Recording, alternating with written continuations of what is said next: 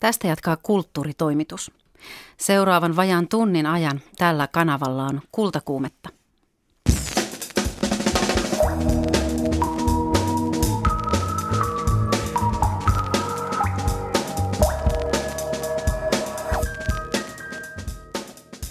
Näin lokakuun loppupuolen ja pimenevien iltojen iloksi ja kunniaksi tänään on tarjolla syytä juhlaan ja tarinoita, joihin upota. Studiossa kanssani kaksi tarinankertojaa. Tänä syksynä esikoispitkät fiktioelokuvansa teattereihin saattaneet Alli Haapasalo ja Selma Vilhunen. Hieman erilainen esikoisohjaaja löytyi Porista. Muusikko, taiteilija, kirjailija Mika Rättö teki pitkän elokuvan vähän niin kuin perstuntumalta. Aamun kirja on Riikka Pulkkisen paras mahdollinen maailma. Tervetuloa mukaan. Valitettavasti en voi tässä studiossa sytyttää kekripukkia. Sytytän sen sijaan tulitikun. Sen kunniaksi, että jossain kohti näillä paikkeilla vuoden kiertoa on Suomessakin muinoin vietetty kekriä, eli vanhaa eurooppalaista sadonkorjuujuhlaa. Kekriä vietettiin siis silloin, kun sato oli korjattu ja kaikki vanhaan vuoteen kuuluvat toimet ja askareet oli hoidettu niin, että uusi vuosi voitiin toivottaa tervetulleeksi. Kekri on sittemmin jäänyt amerikkalaisen Halloweenin varjoon ja vaipunut paljolti unholaan. Nyt muun muassa suomalainen talonpoikaiskulttuurisäätiö yrittää elvyttää Kekri-perinteen. Mari Lukkari tapasi säätiön asiamies Paula Viertolan Helsingin Steiner-koulun pihalla – kun säätiön yksi koululaiselle suunnattu kekrisatutuokio oli juuri päättynyt. Mä en tykkää tuosta elvyttämisestä, koska potilas ei ole kuollut. Kekri perinne on olemassa, elää, se on vain pikkusen unohtunut. Me halutaan modernisoida kekriä ja, ja, ja nimenomaisesti sitä, että, että me muistetaan, että e, niin kuin kaikki asiat ei tarvitse tulla ulkoa, vaan meillä on omassa perinteessä aineksia, aivan mahtaviin kummitusjuttuihin, naamiaisiin, hauskanpitoon, yhdessäoloon. Nyt kun Halloween, joka on Kekrin serkku, tai Kekri on Halloweenin serkku, kun molemmat sieltä Irlannista ovat lähtöisin, on saanut valtasijaa, ainakin joillakin paikkakunnilla Suomessa, niin me halutaan kertoa ihmisille, että nämä on ihan samaa niin kuin alkuperää. Ja siihen rinnalle, Halloweenin käsivarteen, voisi tulla kekripukki, kekrittäriä, kekrimörköjä, mitä nyt ikinä sitten ihmiset kehittävät. Kekrillä ja Yhdysvalloista tulleella Halloween-juhlalla on samat yleiseurooppalaiset juuret. Mistä nuo juhlat ovat lähtöisin? Ne ovat lähtöisin siis alun perin kauan kauan sitten irlantilaisesta kelttiperinteestä. Ja siellä vietettiin satokauden päätteeksi syksyllä All Hallows Eveä, siis sadonkorjuujuhlaa ja sitten kaikkien pyhien juhlaa, siis All Hallows Eve, josta sitten syntyi Halloween irlantilaisten maahanmuuttajien mukana Amerikassa ja, ja sieltä se sitten 50-luvun lopulla ja nyt pari viimeisen vuosikymmenen aikana rantautui myöskin Suomeen. Ja kekriperinne on ihan tätä samaa perinnettä. Se jäi Eurooppaan vähän haahuilemaan, vähän unohtumaan, mutta kekrijuhlaa, sadonkorjuujuhlaa, vuodenvaihdetta on kuitenkin niin kuin vanhassa maatalouskulttuurissa Euroopassakin aina vietetty. Ja, ja nyt me haluttaisiin niin kuin nämä, nämä, nämä perinteet niin kuin nostaa kunniaan ja, ja tota, palauttaa ihmisten mieleen näitä asioita. Kekri on vanhempi asia kuin kristinusko Suomessa. Mistä johtuu sitten, että Halloween on kasvanut niin suureksi ja kekri on unohtunut? Kyllä minusta tuntuu, että se on, se on niin vahvasti kaupallistettu ja, ja tota, siihen ympärille on, on rakennettu niin valtava määrä niin kuin ihan tuotteita, siis ö, erilaisia naamiaisasuja ja, ja se koko konsepti on luotu niin, niin kovalla markkinavoimalla ja markkinamekanismilla.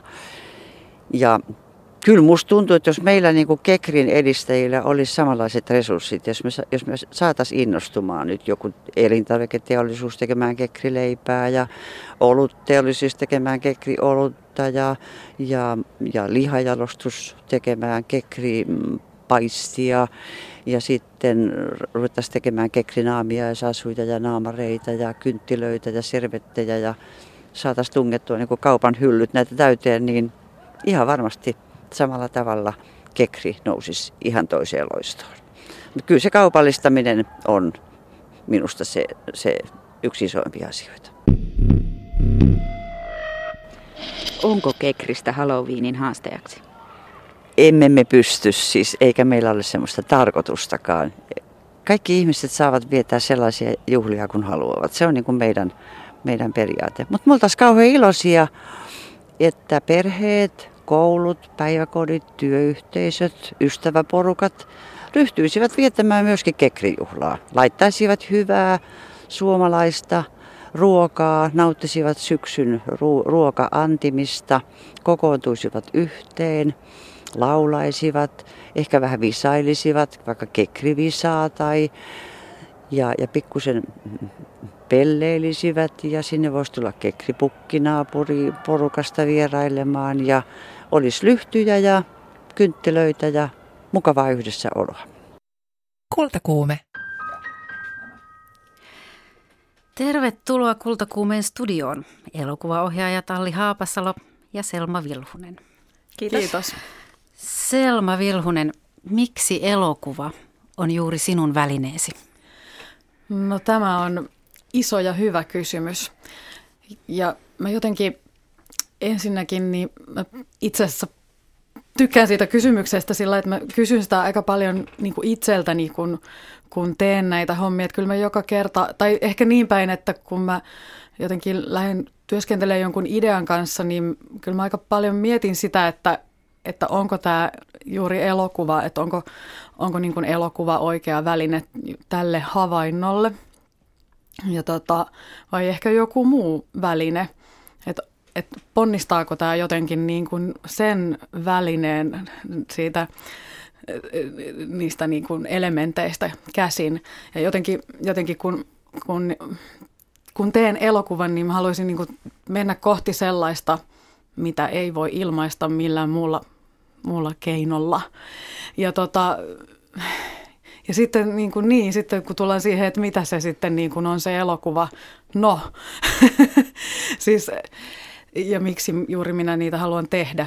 Siis siinä on, siinä on jotain, jotain aivan erityislaatusta siinä, että, että meillä on niinku tämmöinen rajattu, rajattu katse maailmaan, joka, joka on tämmöinen temporaalinen, että siinä on rytmi ja siinä on liike ja tila. Et sillä, sillä keinolla yksinkertaisesti jotenkin pystyy sitten niinku tavoittain jotain semmoisia niin sanattomia e, ihmisen, ihmisen kokemuksia. Niitä kohti, niitä kohti haluan mennä. Ja mä jotenkin, mä jotenkin uskon vilpittömästi, että elokuvan keinolla pystyy tuomaan niin kuin ihmiset lähelle toista ihmistä jollain sellaisella tavalla, mikä ei niin kuin kielen kautta ole mahdollista. Se on ehkä jollain tavalla kaikkein lähinnä muista taidemuodoista niin musiikkia. Alli Haapasalo, mitä sinä tähän sanoisit? No tosta ehkä jatkaen, että just elokuvan semmoinen kokonainen maailma on se, se joka niin kuin vetää itsenikin sinne sisälle, että se on tavallaan kaikki taiteen lajit yhdessä jollakin tavalla ja se mehän yritetään nimenomaan luoda tyhjästä kokonainen täysimaailma, joka tuntuisi täysin aidolta, eikä me jäätäisi mistään kiinni siitä, että se on täyttä illuusiota. Niin jotenkin siinä on jotain niin kuin loputtomasti kiehtovaa. Ja sitten tietty ihan tekemisen näkökulmasta toi sama asia tarkoittaa sitä, että sulle ei koskaan toistu tylsästi samat asiat tai sä et niin kuin tee samaa prosessia koko ajan, vaan jokaisessa työvaiheessa mennään aina seuraavaan, joka on täysin erilainen ja, ja yhtä innostava. Että ohjaajan pitää pitää niistä kaikista vaiheista mun mielestä. Ei välttämättä yhtä paljon, mutta täytyy jotenkin todella todella niin kuin haluta lähestyä sitä aihetta hyvin, hyvin erilaisista näkökulmista, liittyy ne sitten valoon tai äänikokemukseen tai, tai muuhun, ja just päästä katsoja sinne illuusioon ja tuntea olevansa ihan aidossa maailmassa. Yksi semmoinen, jos saa vielä puhua tästä, tästä hyvästä kysymyksestä, niin tota, semmoinen, mikä jotenkin mua elokuvassa kiehtoo, on, on niin kuin, Alli puhui siitä, että me toisaalta niin kuin synnytetään joku maailma ihan alusta asti, ja siinä on juuri se. Ja sitten taas tietyllä tapaa niin kuin elokuvakameran mun, mun mielestä se ehkä sitten kuitenkin vielä sen ylittävä joku semmoinen ydin on se, että se vaan taltioi tavallaan, niin kuin, että tietyllä tavalla asiat vaan tapahtuu ja, ja elokuvakamera on mahdollista niin kuin ikään kuin viedä maailmaan ja, ja, ja, ja se ottaa sieltä sen, mitä siihen eteen tulee aika silleen puhtaasti. Että mua niin kiehtoo ihan, ihan äärimmäisen paljon fiktioelokuvassakin se kohta, mitä mä en kontrolloi. Niin kuin, että kun se, että just se, just se, niin kuin se rytmi ja se, se, se, se ajan kulu siinä niin kuin kuvan sisällä, niin se on jotenkin niin kuin ihan, ihan äärimmäisen niin kuin tarkkaa, että mitä siinä nimenomaan tapahtuu. Ja tietyllä tavalla mä en pysty niin kuin ihan loppuun asti sitä kontrolloimaan ja se on just se, se, on just sit se ydin siellä ja se joku sellainen taika, että kun maailma vaan tapahtuu ja sen saa talteen ja sen voi välittää eteenpäin. Teiltä on molemmilta tänä syksynä tullut teattereihin teidän ensimmäinen pitkä fiktioelokuva. Te molemmat olette sekä käsikirjoittaneet että ohjanneet elokuvanne. Alli Haapasalolta Syysprinssi ja Selma Vilhuselta tyttö nimeltä Varpu. Ja nyt mä yrittäisin kysyä sellaista, että jos te olisitte oman elämänne elokuvan päähenkilöitä, joka oli sellaisessa tilanteessa, että tämä päähenkilö on juuri tehnyt ensimmäisen pitkän fiktiivisen elokuvansa – niin millainen hetki se on sille elokuvan päähenkilölle, eli teille? Minkälainen hetki tämä on? Mitä sille henkilölle teille tässä tapahtuisi? Juuri sen elokuvan julkaistun jälkeen tai Kyllä, valmistumisen jälkeen. esimerkiksi. No mun henkilö ö, olisi kauhean onnellinen sen työn valmiiksi saamisesta ja siitä, että saa työryhmän kanssa sen esittää yleisölle. Ja ehkä se niin kuin onni siitä työstä tiivistyisi siihen hetkeen, kun lopputekstit rullaa ja yleisö istuu hievahtamatta paikallaan. Kukaan ei laita takkia päälle eikä korjaa roskiaan, vaan kaikki odottaa viimeiseen logoon asti ja sen jälkeen vasta reagoi, koska mun elokuva päättyy aika intensiiviseen ja, ja vähän semmoiseen pakahduttavaan tai hyvinkin pakahduttavaan kohtaukseen ja, ja tota, siitä jää aika iso tunnetila päälle ja sen, tai jos se tunnetila jää, niin, niin sen, sen näkee siitä hiljaisuudesta, kuulee siitä hiljaisuudesta ja, ja tota, tämä olisi ehkä sellainen niin kuin ratkaiseva hyvä hetki mun, mun päähenkilön elokuvassa. Mutta sitten sen jälkeen se päähenkilö oppisi ehkä niin kuin seuraavina päivinä, että se työ itsessään ja sen elokuvan tekeminen – on hänelle miljoona kertaa tärkeämpää kuin sen elokuvan julkistaminen, mikä toivottavasti elokuvani katsoja ei luulisi, että se on ylimielinen ajatus, vaan siinä julkaisemisessa on sellaista jotain ennen itse kokematonta, kummallista, joka tavallaan menee sivuun siitä työstä. Minkälaisia on, asioita, mitä tarkoittaa? No jotenkin mun mielestä siis on ihana kuulla ihmisten palautetta ja on ollut fantastista saada varsin hyviä arvosteluja ja elokuva on otettu hyvin vastaan. Mutta tavallaan mä oon itse ollut yllättynyt siitä, että kuinka vähän se saa mulla tai herättää musta voimakkaita tunnereaktioita. Et jotenkin niin kun, kun se teos oli esitetty ja ne lopputekstit oli rullannut ja se elokuva oli annettu maailmalle, niin mä kauhean konkreettisesti koin, että mä olin niin kuin jättänyt mun päähenkilöt sinne huoneeseen, mihin ne loppukohtauksessa jää, ja mä kameran mukana etäännyin ja poistuin. Ja ne on mulle tosi läheiset henkilöt, ja ne pysyy niin kuin mulle aina läheisinä, mutta se, että mitä muut ajattelee niistä, tai millä tavalla ne haluaa niitä kritisoida tai kehua tai mitä tahansa, niin sitä ajattelee, se kuuluu niille ihmisille. Mm, se ei mm, tavallaan mm. niin kuin mulle niin relevanttia jopa. Mm. Ja, ja, tota, ja se on ollut ehkä niinku kiinnostava havainto, koska olisi tietty voinut kuvitella, että sitähän nyt vaan haluaa koko aika puhua omasta työstä ja itsestä ja muuta. Mä oon paljon kiinnostuneempi siitä itse tarinankerronnasta mm, ja sitten muut saa kokea sen elokuvan. Mm. No entä Selma, miten sun oman elämän sankari tässä kohti? Tässä kohti. Joo, Alli kyllä tuossa, tai Allin päähenkilö koki kyllä aika samantapaisia juttuja, mitä sitten se ehkä se omakin, tai että, tai että jos nyt tota, menen vaan suoraan asiaan, unohdan tämän kehyskertomuksen, niin, niin tota, juuri tuo on, tunnistan hyvin tuon tunteen ja ajatuksen siitä, että, että ne julkistamisen juhlat ja tällaiset, niin on ne toki tärkeitä, on, on aika tärkeää niin kuin juhlistaa jotain työtä, joka on tullut valmiiksi.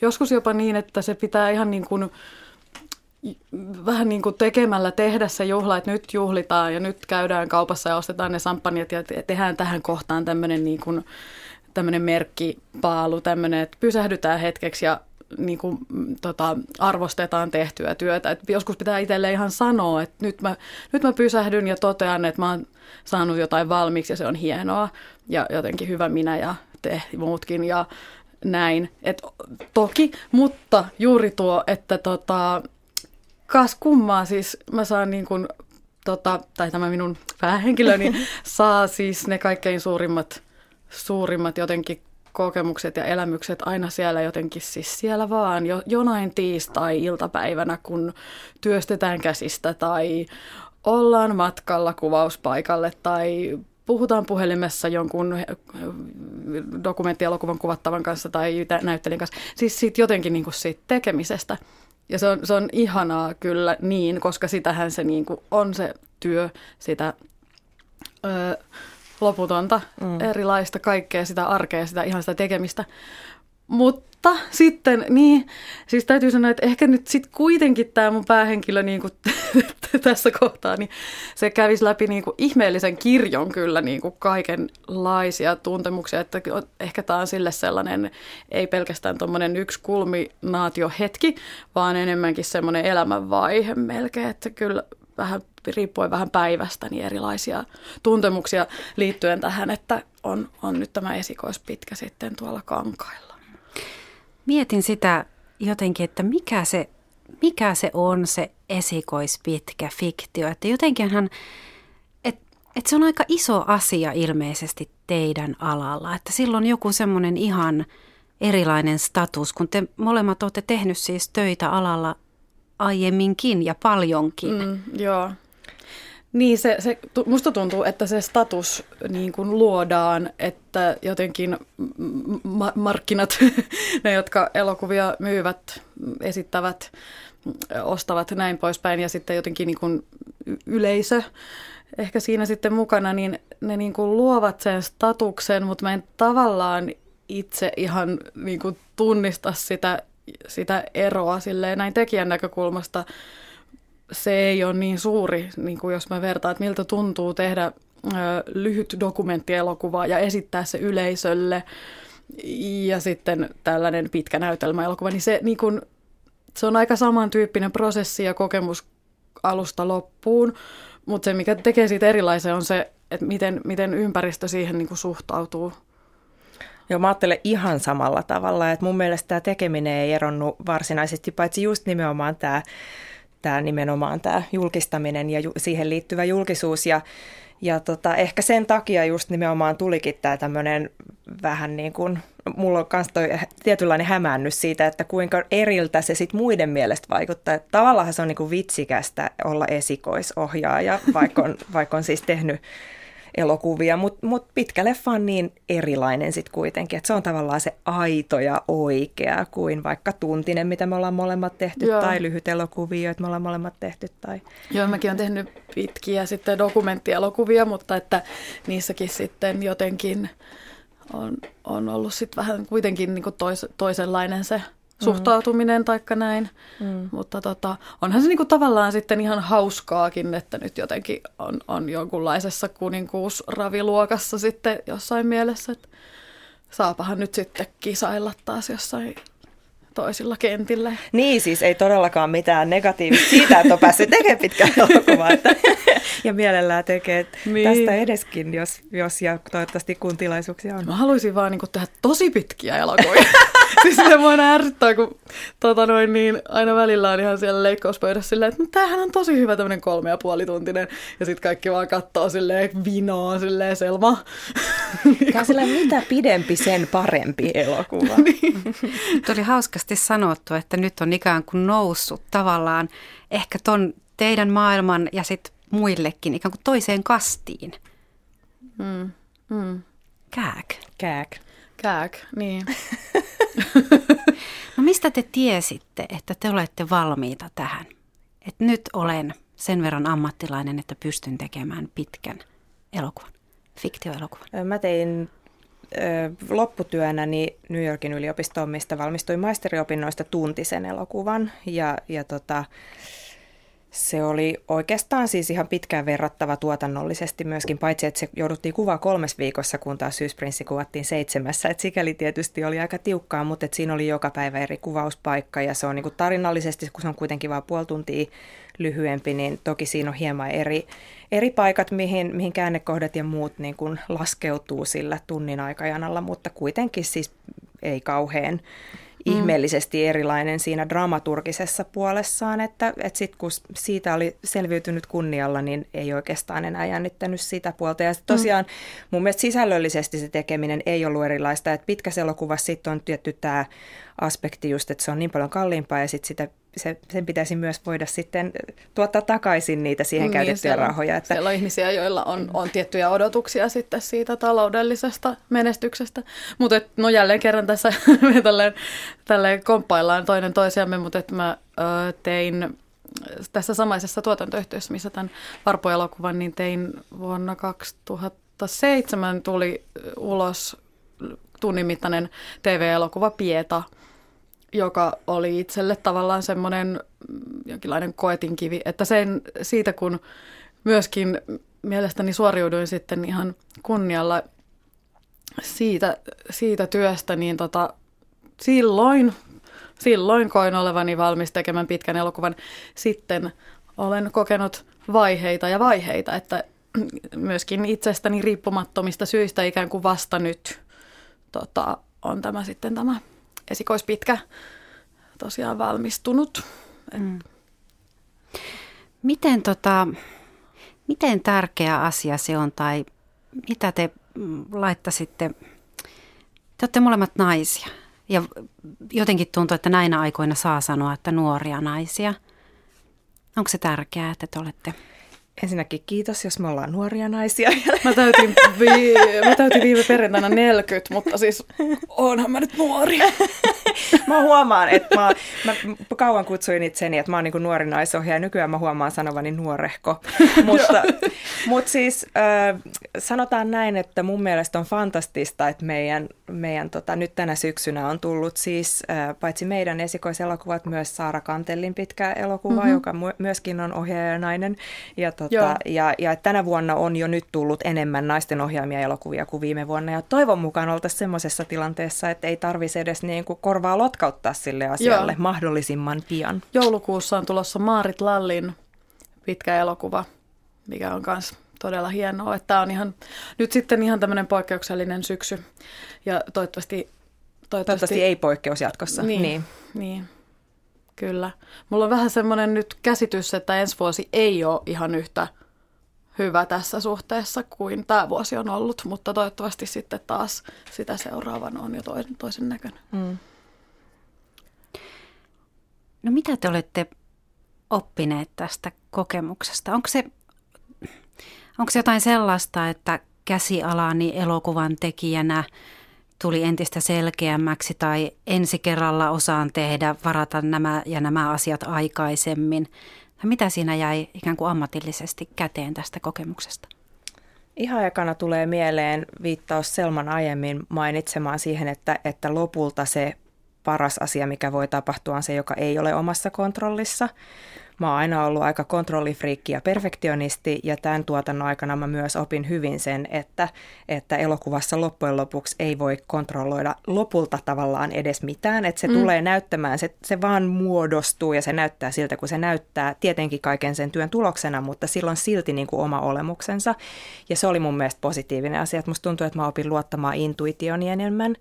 Ja myös tota, itse asiassa tajusin sen, että kuinka fantastista on se, kun ympärillä on maailman paras ammattityöryhmä. Että mustahan voisi tulla supermestari, jos mä saisin tällaisten ihmisten kanssa koko ajan tehdä töitä. Että pelkästään niin kuin fokuspulleri, eli siis kuvan skarppaaja, niin hänen niin kuin kiele, tavallaan kielen käyttönsä siinä työssä, mitä hän tekee, oli sellaista taituruutta, että kun se kaikki tulee yhteen ja on, niin kuin muodostaa sen, mikä sanotaan sitten Alli Haapasalon elokuva, vaikka se on oikeasti kymmenien ihmisten elokuva, niin se oli niin luksusta saada tehdä niin ihanien ihmisten kanssa töitä. Joo, mäkin tota, tämä oli jotenkin niin kuin poikkeuksellisen hieno tämä työ, työryhmä, siis näyttelijät ja, ja sitten taiteellinen työryhmä ja myös tekninen työryhmä, jonka kanssa sain työskennellä, että, että opin, opin positiivisen kautta siis just aika, aika paljon tämän elokuvan kohdalla niin kuin, just niin kuin sen, että miten, miten, miten hienoa voikaan olla, kun, kun saa työskennellä niin kuin ihan todella, todella ammattitaitoisten ja hienojen ihmisten kanssa, niin miten hienoa se sitten voi olla, että ja muitakin semmoisia niinku, just semmoisia kauhean niinku positiivisia, ihminenhän oppii parhaiten silloin, kun se jotenkin niinku, ikään kuin onnistuu jossain tai saa jotain suuntia, että mitä kohti voi mennä, että siitäkin tietysti oppii, kun tekee virheitä, mutta että musta tuntuu, että vielä paremmin mä opin silloin, kun mä niinku ikään kuin onnistun ja mulle annetaan mahdollisuus onnistua ja nyt mä niinku tosi monessa asiassa sain jotenkin vahvistusta mun aavistuksille ja semmoisille semmosille vähän niin kuin hauraillekin, hauraillekin pyrkimyksille tuli jotenkin semmoisia semmosia hienoja, hienoja jotenkin niin kuin vahvistumisia, että sitten, sitten vaan seuraavassa elokuvassa, se on, se on musta hienoa, kun elokuva elokuvalta voi aina sitten kehittää sitä, sitä jotenkin, että minkä tyyppisten ongelmien kanssa painii se, seuraavassa jutussa, että ne aina jotenkin niin kuin raffinoituu ne, ne ongelmakohdat, että pääsee yhä, yhä jotenkin enemmän ytimiin ja ytimiin, että kun jos jossain kouluaikaisissa lyhytelokuvissa jotenkin tuskaili sitä, että te, tuokohan kuvaa ja kameran siihen, mihin toivon, ja tuleekohan näyttelijät paikalle ja sanookohan ne ne repliikit, niin nyt, nyt on vähän erilaisten kysymysten parissa. Että, että tota, näin. Kiitos vierailusta Kultakuumen studiossa Alli Haapasalo ja Selma Vilhunen. Kiitos. Kiitos. Äh, nyt tapaamme vielä yhden ensimmäisen pitkän fiktioelokuvansa tänä syksynä elokuvateattereihin saattaneen käsikirjoittaja-ohjaajan. Studiovieraistamme eroten tämän ohjaajan kohdalla tämä oli hänen ensimmäinen elokuvansa ylipäätään ikinä. Viisi näytelmää ja pari kirjaakin julkaissut porilaismuusikko Mika Rättö teki uuden aluevaltauksen ohjaamalla ja käsikirjoittamalla nykypäivän Meriporiin sijoittuvan Samurai-elokuvan. Samurai Rauni Reposaarelainen syntyi vaikeimman kautta, kun ensikertalaisella ei ollut aavistustakaan, kuinka elokuvia tehdään ja budjettikin oli olematon. Mallia haettiin esimerkiksi serbialaisohjaaja Emir Kusturitsan kädenjäljestä. Mä luulen, että oma elämä ylipäätään perustuu sellaiseen enemmän vähän tunteen ja vaiston niin kuin liikkeisiin. Saatiin, että se olisi selkeä älyllinen päätös, koska jos älyllisen päätöksen tekisi, että tekee tota, noin meripodis kalsareis juokseva tota, miekkamestarin, niin se on tavallaan olisi tuho tuomittu ajatus jo. Kulttimaineeseen jo ennen julkaisuaan noussut Samurai Rauni Reposaarelainen on merkillinen, mutta hurmaava taideelokuva viinaan menevästä, väkivaltaisesta ja kaikin mahdollisin tavoin vastenmielisestä samuraista, Rauni Reposaarelaisesta, joka kylvää kauhua kotiseudullaan Meriporissa. Rauni Reposaarelainen käy armottomalle kostoretkelle satakunnan ninjain kiltaa vastaan, kun hänelle selviää, että satakunnan ninjat on palkattu murhaamaan hänet. Palkkamurhan on tilannut salaperäinen häpeäkyynel, jonka henkilöllisyyttä Rauni Reposaarelainen pyrkii selvittämään samalla, kun hän rusikoi vanhoja ninjakavereitaan hengiltä. Samurait, ninjat ja geishat nykypäivän Meriporiin on siirtänyt muusikkona ja kirjailijana tunnettu porilainen kulttuuripersoona Mika Rättö. Elokuvan taustalla on Rätön moderni kanuuna teatteriryhmälle käsikirjoittama näytelmä vuodelta 2010.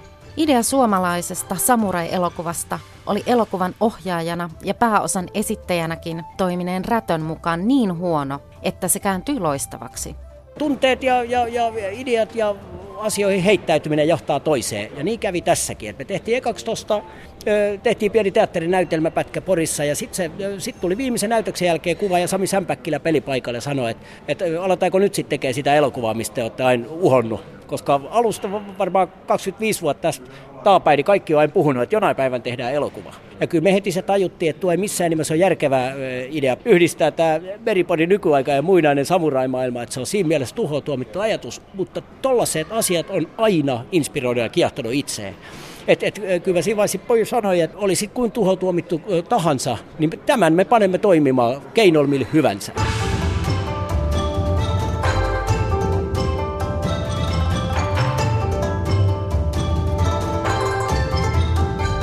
Tuossa mietin elokuvan aikana, sähän paitsi että olet ohjannut tämän, niin myöskin näyttelet pääroolia, että se saattoi olla ehkä fyysisesti hieman epämukavaa. Sä olit koko ajan jotenkin puolipukeissa, likomärkä, totaalisen mutanen, möyrit erittäin epämiellyttävän näköisissä paikoissa. Pitää tismalleen paikkansa. Jos mulla jotain jäi siitä mieleen, toi fyysisyys sopii itselleen, että, saa päästää niinku täysillä höyryllä, mutta se pitää paikkansa. Mä muistan vaan, että mulla oli aina kylmä ja märkä ja väsynyt. Ja siinä oli Jusko, siinä oli vaan tämmöinen tota, kalsarit kasteltiin ja paitaa, tota, noin, niin mä, tota, meikkin oli ainoastaan me porukoiden pesästä haettui hiiliä. Et mulla oli suihkupullo, missä oli aina kylmää vettä kentällä. Sitten mä suihkutin itteeni ja hankasin hiilillä sitä itteeni. Sitten sitä kylmää vettä niin kuin koko päivä aina 18 tuntia suihkuttelet itseensä. Ja ilta, ilta saapuu ja, ja asteet on enää muutama. Sitten täytyisi mennä mereen makaamaan vielä puoleksi tuntia ottaa siinä kuvaa ja niin poispäin. Et, et se mulla jäi päällisin puoli kyllä mieleen. Mä luulen, että siitä jonkinlainen pieni fyysinen trauma varmaan jäi. Samurai Rauni Reposaarelainen on Mika Rätölle ja koko työryhmälle ensimmäinen elokuva. Työryhmä kun koostuu pääosin musiikkiväestä. Rättö itse esiintyy muun muassa Sirklen, Kuusumon profeetan sekä Röyhkä Rättöet Lehtisalo kokoonpanon riveissä ja elokuvan kuvaaja ja leikkaaja Sami Sänpäkkilä on Fonal Records-levyyhtiön perustaja. Työryhmällä ei siis ollut etukäteen aavistustakaan, kuinka elokuvia pitäisi oikeasti tehdä. Loppien lopuksi porilaista samuraileffaa tehtiin noin kolme ja puoli vuotta ja suunnilleen kaikki ensimmäisen vuoden aikana tehdyt kohtaukset kuvattiin uusiksi. Ehkä meistä jotkut luuli, että olisi voinut olla joku teoreettinen pieni aavistus, mutta käytännössä ei ollut kyllä se, se koko kirja ja ne 20 eri vaihetta, millä se rakennetaan ensimmäisestä niin kuin dialogin mitasta viime, viimeiseen leikkaukseen ja saadaan äänillä sitten vielä tota lomitettua asiakkaasaan, niin se kaikki tuli puskista. Ja aina me otettiin turpiisiin niin kuin jokaisessa niissä vaiheessa erikseen, ja se oli just se tavallaan opin paikka, mikä teki tuosta niin Antosan koulun. Ja se, että editis pikkuhiljaa sieltä materia, tota, vaikka ykköskohtaus oli aikoinaan, se oli, se oli 7-18 minuuttia. Ainakin me leikattiin ja katsottiin vaan, että ei Juman kautta, että tämä toimii hemmetin hyvin, ei tässä ole mitään hätää. Ja nyt kun tehdään nämä muut kohtaukset, niin tästä tulee neljä ja puoli tuntinen filmi ainakin, että ei hyvin mene ja lopputuloksessa on kaksi minuuttia, kaksi ja puoli minuuttia. Mutta siinä nimenomaan pikkuhiljaa se nöyryys sai tuli sieltä kulmatakaa. Ja mikä oli hyvä homma, että me aina innostuttiin uudestaan, lähti taas kun pikkulapset kentälle ja nyrkki pystyssä painettiin kuvaa ja sitten taas kun se kanssa alettiin työstää eteenpäin, niin tajuttiin, että ei tämä pojat, ei, ei tämä nyt oikein lähde tästä. Ja nyt, nyt, nyt kukaan ei saa mitään selvää. Taas näytettiin se jollekin, että, että kerros mitä tässä tapahtuu. Niin ei, ei pojat hajuukaan, mitä tuossa tapahtuu. Tossa. Jaa, no sitten täytyy taas vähän skarpata, taas vähän muokat käsikirjoitusta, taas lähtee eteenpäin. Et, et, et se oli ihan joka vaiheessa se oppimisen paikka.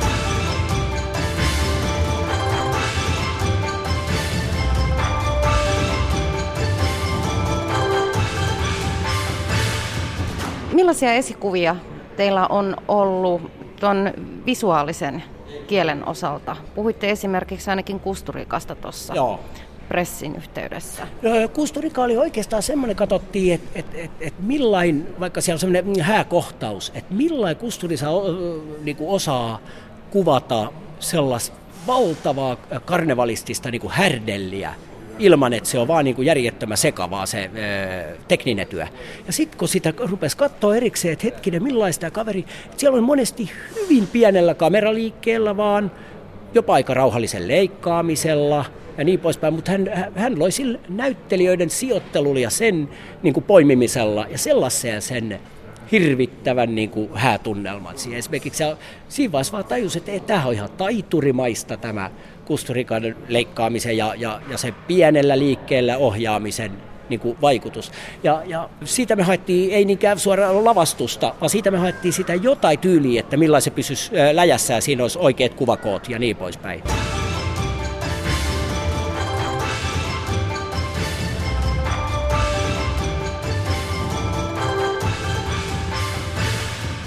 Mutta toi, toi maailma, mä väitän, että se syntyy, se syntyy enemmänkin niin kuin jotenkin itsestään. Että se syntyy kirppi, niin kuin kirpparilla inspiroitumalla. Että lenkkarit aamusti jalkaa, sitten kiertää kaikki pari kirpparit. Ja kun sä tota, oot sitä muutama kerran tehnyt, että sä menet niiden hyllyä ohi, niin jos sä tiedät, mitä kohtausta sä oot seuraava tekemässä ja mitä hahmoisia on, niin se on niin kuin, susta tulee vähän niin kuin semmoinen ihme lukulaite, että sä näet sekunnissa, kun jossain hyllyssä on jotain kiinnostavaa, mikä johtaa sen hahmon niin kuin syntyy.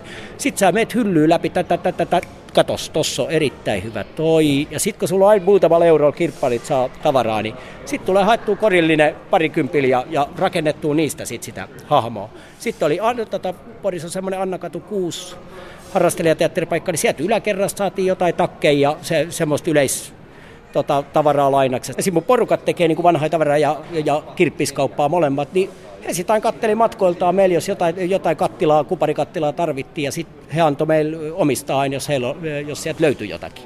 Joten pienissä paloissa se tehtiin, ja se inspiroituminen tapahtui aina löytäessä yhden esiin, se johti toiseen. Ja maisemaa me katsottiin, koska emme sitä japaniksi voitu muuttaa, niin sitä me katsottiin aina, että millain me saadaan tepoili pihassa, toimii tämmöinen tota, samurai käy kaupasta hakee säilykkeitä. Ja sitten me sommiteltiin monesti vaan siihen kuvan, kuvan tyyliin oikeastaan. Se, oli, se Japani oli meille inspiraatio sommitella kuva.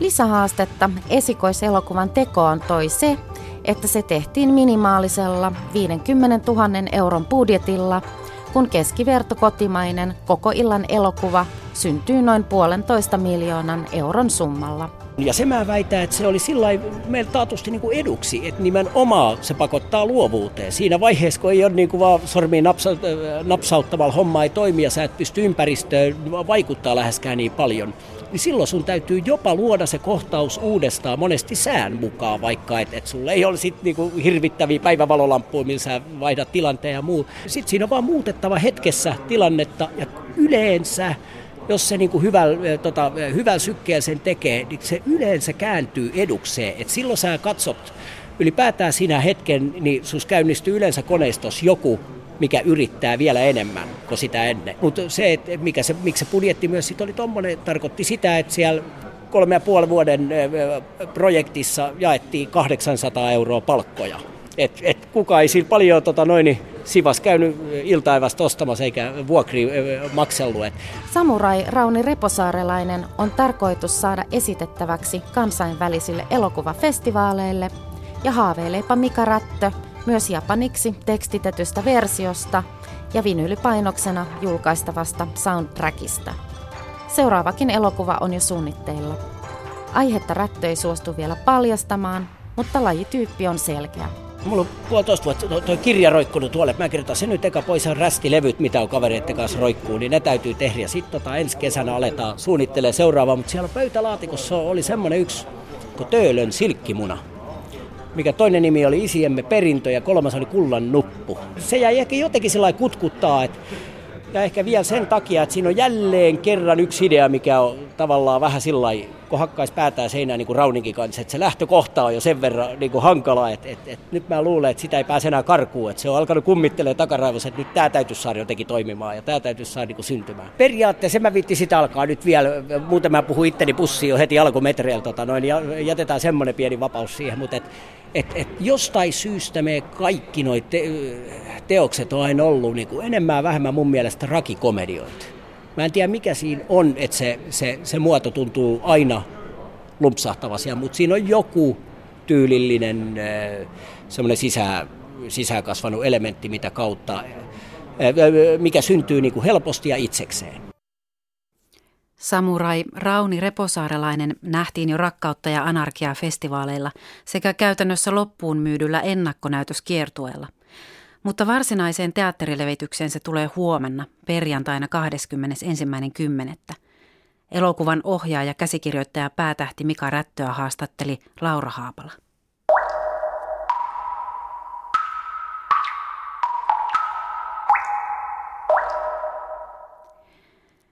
Se täytyy pitää horisontissa kauneimpana ideana, ja sitä kohti pitää pyrkiä.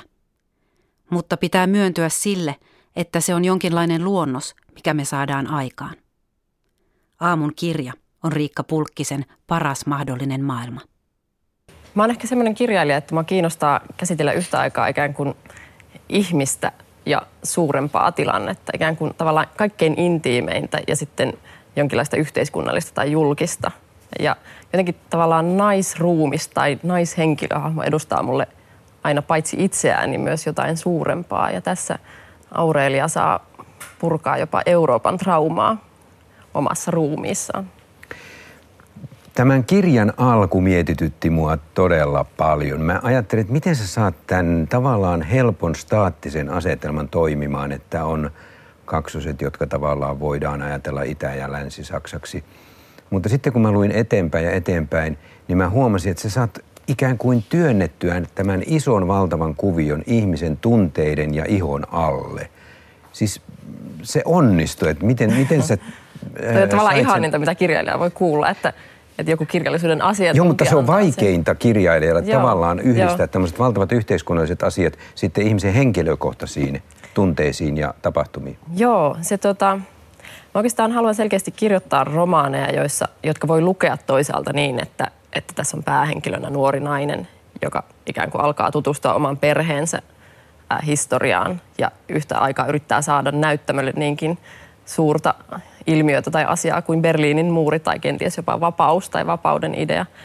Mä oon vähän miettinyt sitä, että tämä romaani, tämän voi helposti lukea kertomuksena pelkästään Aureliasta ja hänen äidistään ja tästä perheestä ja tämän perheen traumoista. Mutta toisaalta mä sitten toivoisin just, että olisi näitä sun kaltaisia lukijoita, jotka, jotka löytää, lähtee seuraamaan ikään kuin sitä toista polkua, sitä tavallaan vähän semmoista hiljaisempaa polkua, jossa, jossa kuvataan sitten myös näitä ikään kuin tavallaan meidän kohtalon kysymyksiämme, niitä kysymyksiä, jotka koskevat meitä kaikkia eurooppalaisia tässä Aure- Joo, tässä Aurelia on siis näyttelijä ja kuuluisuuttakin saanut esiintyjä. Ja sitten tässä kirjassa tehdään teatterilavalle näytelmää. Erik Hodekkeri on siinä eräänlaisessa Joo, osassa. Ja sitten, sitten siinä tehdään keinotekosta Berliinin muuria näyttämölle. Miksi tässä on tämä teatteri mukana? Ähm, mä halusin kirjoittaa vapaudesta ja mä huomasin jossain vaiheessa, että mä en voi tavallaan sanoa vapaudesta mitään yhtä ää, totuutta – Mä haluaisin ehkä tehdä jotakin sellaista, että tässä tavallaan luonnostellaan. Tässä lähdetään niin kuin jollakin tavalla kysymään, mitä kaikkea vapaus voisi olla. Ja tämä näytelmähankehan on alusta asti aika tuhoon tuomittu siinä mielessä, että tässä yritetään saada liian suuria ideoita näyttämölle. Heillä on siellä nuori lupaava näyttelijätär ja sitten valtavasti erilaisia toisiinsa yhteensopimattomia ideoita, joita he yrittää tuoda näytelmäksi yhdeksi suureksi kertomukseksi. Ja toisaalta just Itä-Saksan hapristuva johtaja Erik Honecker, joka ei pysty ikään kuin tavallaan antamaan semmoisia käskyjä, joilla, joilla valtio pysyisi kasassa. Ja tietysti nämä metaforat on aika vahvasti liikkeessä tässä näytelmäntekoprosessissa. Mutta oikeastaan mä ajattelin myös sitä, että vapaushan on kauhean tyhjä käsite, ikään kuin että kaikki voi allekirjoittaa sen. Se on sellaisenaan tavallaan aika tyhjä, vaikkakin korkea arvo, mutta se tarvii jotakin semmoista niin kuin selkeästi jotakin raja, rajausta ja rajaa. Ja tässä se muuri toimii jonkinlaisena tavallaan semmoisena rajana, että he yrittää tuoda ehkä jopa konkreettisesti niin kuin tavallaan muuria näyttämölle. Ja sitten oikeastaan yksi laukaseva tekijä, kun mä rupesin tätä romaania kirjoittaa, oli, oli siis mulle itselle semmoinen niin kuin aha-elämys, että, että Berliinin muurihan oli, sehän muurasi vapauden, koska se kulki Itä-Saksan sisällä Länsi-Berliinin ympäri. Et se oli tavallaan, mä ajattelin semmoista niin kuin ilmakuvaa Berliinin muurista jopa jotenkinlaista niin kuin, ehkä jopa semmoisia vähän vitsikkäitäkin ää, ajatuksia tyyliin. Tyyli ihmisistä, jotka pyrkii Länsi-Berliiniin kaikkialta Itä-Saksasta ja ikään kuin mulle tuli jopa ehkä jonkinlaisia ajatuksia munasolusta ja siittiöistä ja kaikkea sellaista, että jotenkin tavallaan että tämä metafora lähti jotenkin elämään. Mutta että tavallaan kuinka moni muistaa ja ajattelee, että, että vapaus oli muurattuna ikään kuin umpeen. Sehän on aikamoinen paradoksi. But it was in East Germany where the most brutal monument to communist rule began coming down. The Berlin Wall was made obsolete when East Germany stunned its citizens by allowing them to travel freely to the West for the first time. East and West Germans are now cutting holes in the hated barrier, using every tool they can find to chip away at the stretches that still stand.